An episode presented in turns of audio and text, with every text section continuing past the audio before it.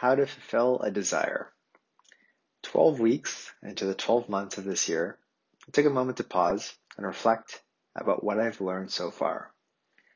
I read some of my journal entries near the start of the year and revisited what I had said not too long ago about what would be important to me.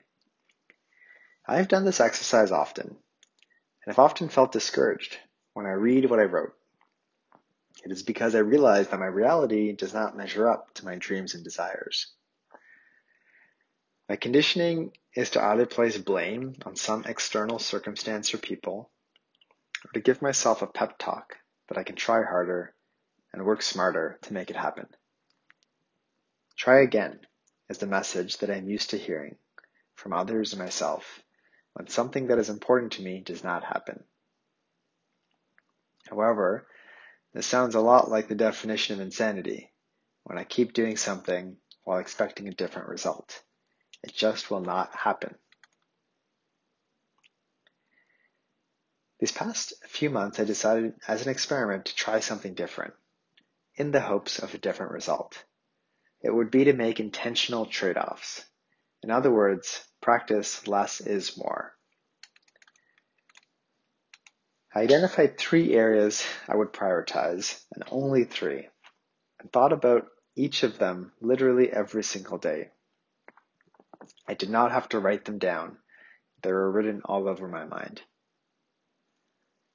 The first was to be present with my newborn nephew.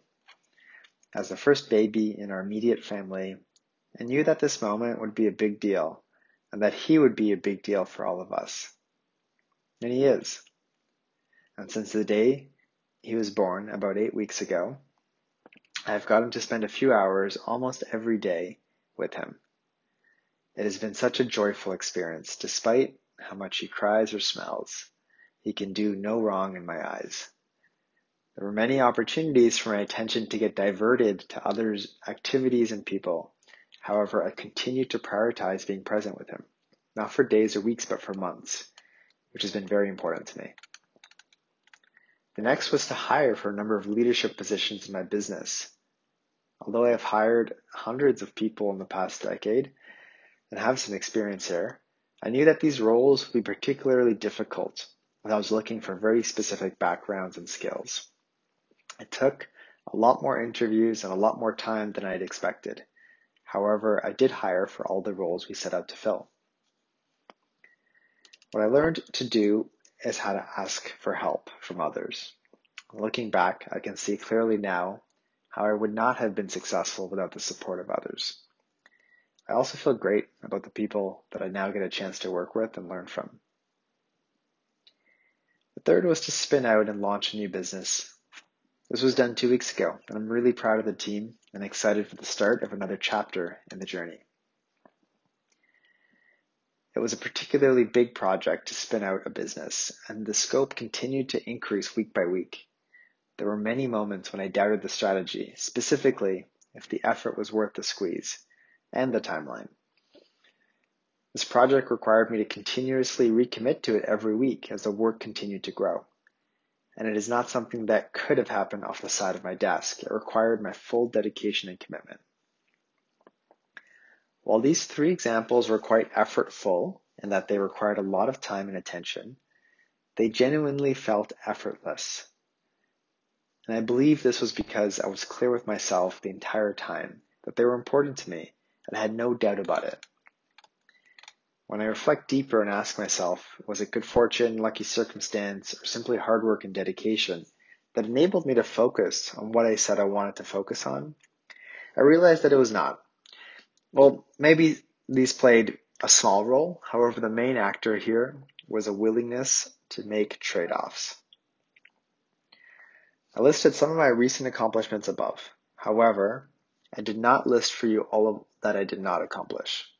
That list is much longer and includes areas such as physical health, writing ambitions, reading interests, romantic interests, volunteering, winter activities, and much, much more.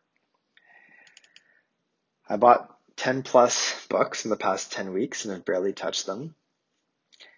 I was inspired to go snowshoeing, cross country skiing, and skating this winter and have settled for walking regularly while on phone calls, of course. I did not write a single word for my book draft that I spent hundreds of hours on last year and told myself I would publish in the first quarter of this year. I can go on. I share some of the list of the things that I did not accomplish with a smile, though, not a frown.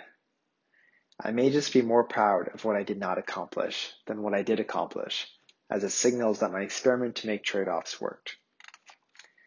A trade off is an expression of intent. Intention is at the root of anything that I desire in life. A trade off can be either accidental or intentional.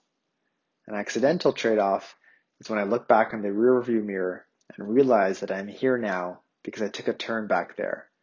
When I ask myself why, I have no idea. It could be because the others in front of me also turned, or that I was distracted by the noise, or that I was listening to someone else and not myself. Regardless, I'm somewhere where I did not intend to be. An intentional trade off is a proactive decision in advance. It is not a one and done decision that I make, but rather a daily practice. I am tested daily by opportunities, alarms, and ideas that ask me to make different trade offs. In those moments, my resolve and conviction comes through the strongest. This is what I'm starting to learn about this year. To fulfill a desire, I have to be willing to make intentional trade offs on a continuous basis. And most importantly, to feel great about it.